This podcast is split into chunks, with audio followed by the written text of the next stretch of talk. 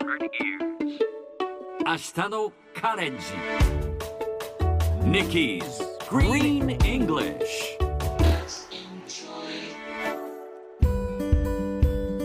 Hi everyone! ここからは地球環境に関する最新のトピックスからすぐに使える英語フレーズを学んでいく Nikki's Green English の時間です。今週は TBS ラジオで実施しているチャレンジゼロ CO2 削減キャンペーンを受けて CO2 削減にまつわるニュースや話題を取り上げます。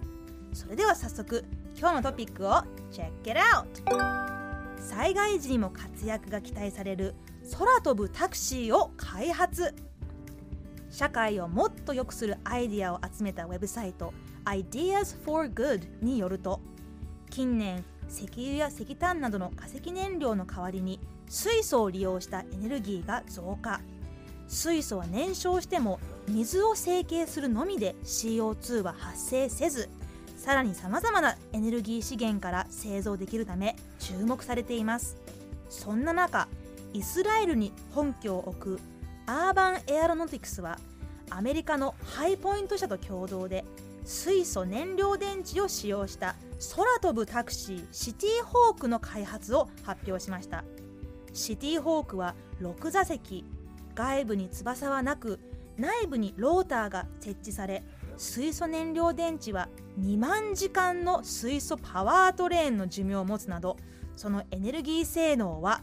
優れています。さあこの話題を英語で言うとこんな感じ。A flying taxi expected to be used in the event of disasters is being developed. 今日ピックアップするのは in the event of in the event of 万が一の場合にはという時に使うフレーズです。of の後は名詞が入ります。海外のホテルや飛行機の機内アナウンスメントなどでよく聞くフレーズかもしれません。例えば In the event of an emergency, please follow instructions 緊急事態の場合は指示に従ってください。では言ってみましょう Repeat after Nikki In the event of a fire In the event of an accident In the event of rain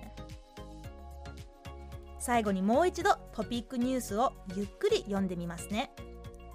A flying taxi expected to be used in the event of disasters is being developed. 聞き取れましたか? Nikki's Green English 今日はここまで。しっかりと復習したいという方はポッドキャストでアーカイブしていますので通勤通学お仕事や家事の合間にチェックしてくださいね。See you next time!